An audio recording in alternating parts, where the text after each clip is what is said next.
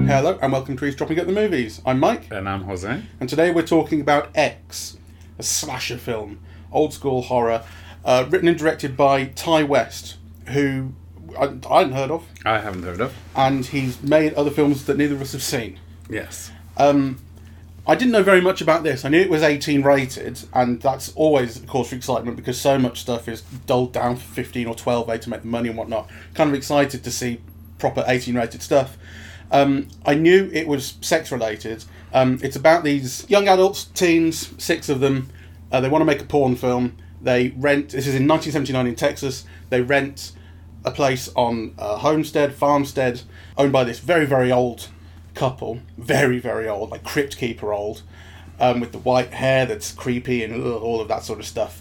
It really builds on tropes like that. To make this porn movie, they haven't told them that's what they're going to do and all this, but that's what they're doing. And then people start getting picked off in very, very gruesome ways. And one of the most exciting things about this film was your reactions to it.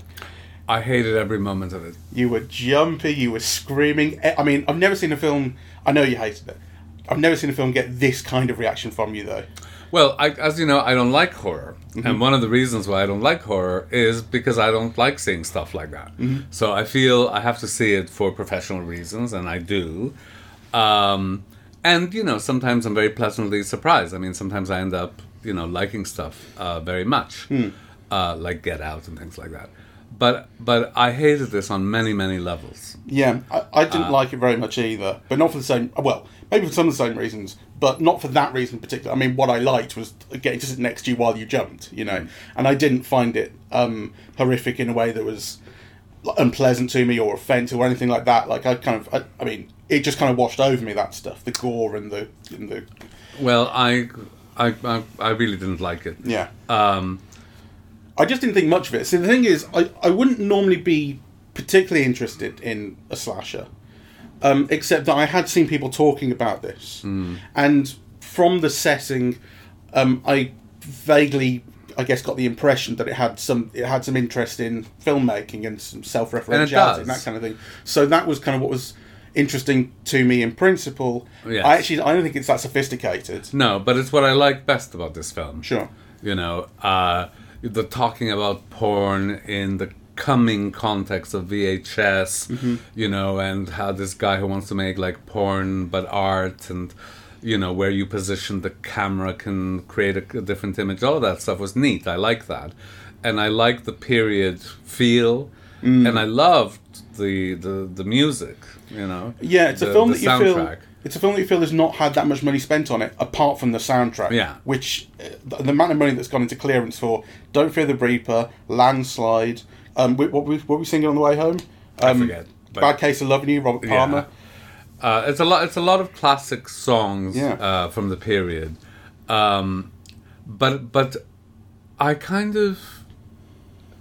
I find it almost like an immoral film, mm-hmm. you know, because... It's meant to creep you out and disgust you by age.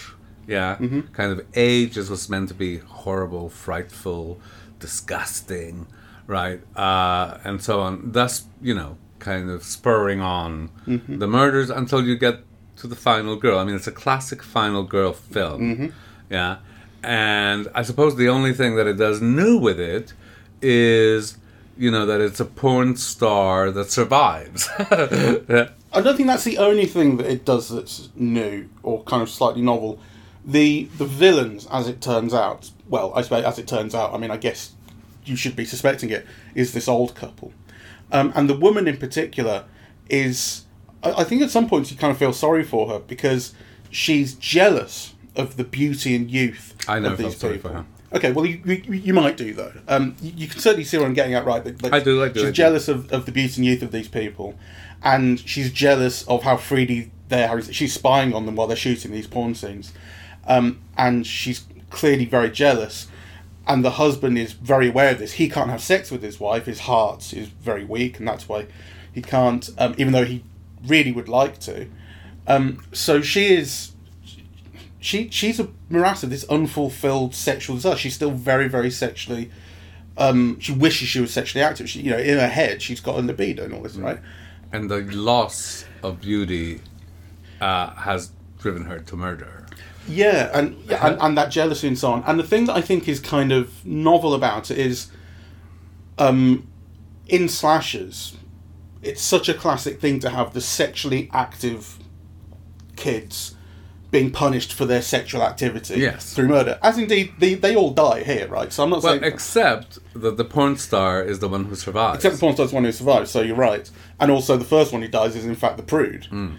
I mean, we're led to believe that another character is going to be a prude. Anyway, but the clearly prudish one, who's the filmmaker guy, is the first one who goes. So that is kind of... That's interesting. It is trying to invert that trope. Not, I mean, only... I think only in terms of what I said, because, you know, it's still only the final girl who survives, right? That's it. But, you know, the final girl who survives is, it turns out, spoilers, the daughter of a televangelist, who keeps repeating, "Don't accept your... I won't accept a life that I don't deserve," something like that. It's something quite millennial. And... Yeah. So she rejects the Christianity for porn, and she ends up surviving, which actually I do think in a classic slasher film is the tables turning. Yeah. But that's it. They all do get picked off one by one. And actually I was very disturbed by some of the elements, right? So, you know, age and aging and loss of beauty and libido and sex drive and so on, those are all themes in the film. But as I said, using old age to creep you out is, I think, terrible. Yeah, it's kind of immoral, really, I think. It's easy, and it's also kind of wrong. We're all going to get old. We're all going to have saggy skin. You know, there are lots of filmmakers who turn that into something beautiful. So fair enough, you know, that, yeah, it's an interesting idea to have a woman's loss of sexual desirability as a spark to murder. Certainly, you know, much more original than if it were a man. But... It wouldn't be the first film that's done that. I mean, aging... But it doesn't matter if it's not the first one to do that. I think it's kind of immoral to do that. Mm. You know, so I didn't like that. I also thought to make the black guy with the big dick a penis, and then to make the big dick into a joke, is kind of feeding into all of these stereotypes that are actually kind of, you know, ring alarm bells, really. Mm. You know, there's also the gender thing. And on several levels, right? So, for example, you know, they could also have cast the producer as the porn star. You know, that was quite normal to do that, right? Mm-hmm. Like, these are small, low-budget films. Everybody pitches in in everything. But no, it's only the black guy who's actually kind of active. And it's only the women who you see the bodies of, right? So, kind of, you know, the women are undressed. Yeah, the camera remains coy about the men, except when... You know, it's clearly prosthetics when you find out that actually this old couple has been doing this quite regularly, because there's an old Volkswagen in the pond and there's a man who's been tied up, chained, and tortured and killed and obviously sexually played with in the cellar. Yeah. If not regularly, once before. I don't know that we have a pattern of repeated things, but certainly once before. The implication is that it's happened. And that is, you know, the bit of male nudity that you see, when you see this corpse, this male corpse in the cellar. Mm-hmm. So I thought it was all like, ugh. Yeah, it is pretty grim, and I don't really wish to defend it too much. And I don't think it's very clever, and that's really my main objection to it, is I think it thinks it's being a little bit clever and cuter with all the film references and things like that than it is. I don't think it is. It loves its period, and I think it loves the films it's building on. It's not just slashers. I mean, well, you could call Psycho the first slasher, I guess. Some people do. Psycho is a film it references reasonably heavily as well. It's one of the more, it's one of the heavier references. Porn is also 70s. Porn is also a reference. Yeah, absolutely. Debbie Does Dallas is a reference that's explicit. So it loves its period, and it loves the history that's building on. It starts off with looking out from the inside of the place where the kids are staying, the little sort of outhouse, whatever, on the farmstead. It looks out from it, and inside it's dark, so it's framed by these two black borders. So although the whole film is made in widescreen, the initial shot is a full frame shot. And then that full frame imagery keeps on coming back because we see things on TV. We see the footage of the camera as they're filming the pornos. Mm. Again, and actually the very end, the final credits are in 16mm. Are in 16mm, 4:3. You know, so it has a kind of bit of a fetish for that kind of stuff. It uses these wipes that are very kind of artificial and again speak to kind of cheapness and old filmmaking. Yeah, I didn't like that either. No. Yeah, I didn't like all the split screen stuff. Yeah. That tries to mix one world with the other. You know, it tries to connect them both. Yeah, kind of very artificially, because actually what's happening in one part of the frame is often not really related to what's happening with the other. No. So I thought that was cheap. It's very film schooly in that way, and unappealingly so. And I hated the editing as well. Mm-hmm. You know, which kind of elongates time. So, you know, you see something, yeah, and then you see it again later on, and then you cut back to the earlier moments, yeah. Yeah, it does have cutting. Rather than cutting straight from one scene to another, it'll very often do 2 or 3 cuts from one to the other back and forth 2 or 3 times, as if the scenes are kind of bleeding into each other. But you can't. What's the purpose? I didn't see any purpose. The other bit of editing that's a little like that is the cross cutting between a couple of scenes where the girl, the porn star who ends up making it, goes into the house at the start because she sees this little old woman and she's like, "What's going on?" And she's right at the start of the film, and she is given lemonade by this woman, and it's all kind of creepy and a bit Texas Chainsaw-y. At the same time, in the sort of cabin, they're filming the kind of intro scene to the porn film where the girl invites the guy in. Do you want some lemonade? So they're doing the same scene effectively. It's one person giving lemonade to another person who's come into their home, and the film cross cuts between them, kind of ironically, right? Because in the one scene, the girl is coming onto the guy and they're going to fuck, and in this other scene, it's really creepy and weird. And what's this woman up to? And it gets kind of a joke or two out of it, or at least a sort of slightly funny situational bit of cross cutting. But it's not more richly purposeful than that, and I don't think it's worth it. It's more confusing than it's confusing. The right word. It just doesn't seem. It doesn't planned, thought through. It doesn't convey anything. It doesn't add anything. You know, it just feels like a trick. You know, not even a trick. Like the filmmaker saying, "Oh, let's be imaginative" or something, but actually it's not, and it certainly doesn't convey anything. You know, and all that it ends up doing is puzzling you. It's like, why the hell is it doing this, right? And where's it going? Yeah, and the answer is nowhere. It doesn't do anything. Exactly. So what about the couple of moments of? It's interesting, actually. One of the filmmaker character who's interested in the avant-garde and French new wave and all this kind of stuff, he says we don't have to have a narrative. Narrative's too overrated because what we have to do is just give the audience what they want. That's what they're here for, really, right? So we don't have to convince. We can just get into the sex or whatever. He says something like that at one point. And there are a couple of moments that make me think of that in the context of the whole film, which is after the first murder, for instance, the old lady having killed that filmmaker character. The music's still playing in the truck. He was trying to escape.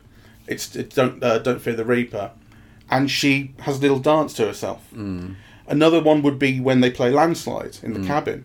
It's not purposeful, and it's a little bit beautiful, and it makes me. I think the film is kind of building on that idea that the narrative isn't quite so important. We can have these extra bits, these different bits. This is all plot, this film. I mean, so if it's trying to do that, it's definitely not trying to do that. I mean, you know. Well, it also has a plot that fully makes sense and is fleshed out. And it completely coheres. Yeah. So I don't know. I mean, you know, what I learned is that the lead porn actress, the blonde, and Pearl are played by the same actress.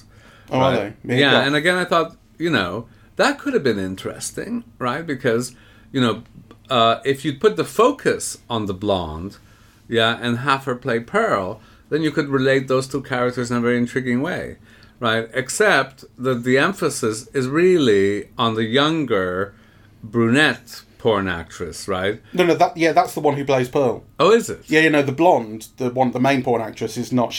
That's Jenna Ortega. She plays Lorraine. That's just Lorraine. Oh, right, okay, got it. Okay, well then that does make it that does add a layer of interest, right? Because in a way, Yeah, kind of the you know, when the old lady says, "You will be me," then actually you think, well, you are.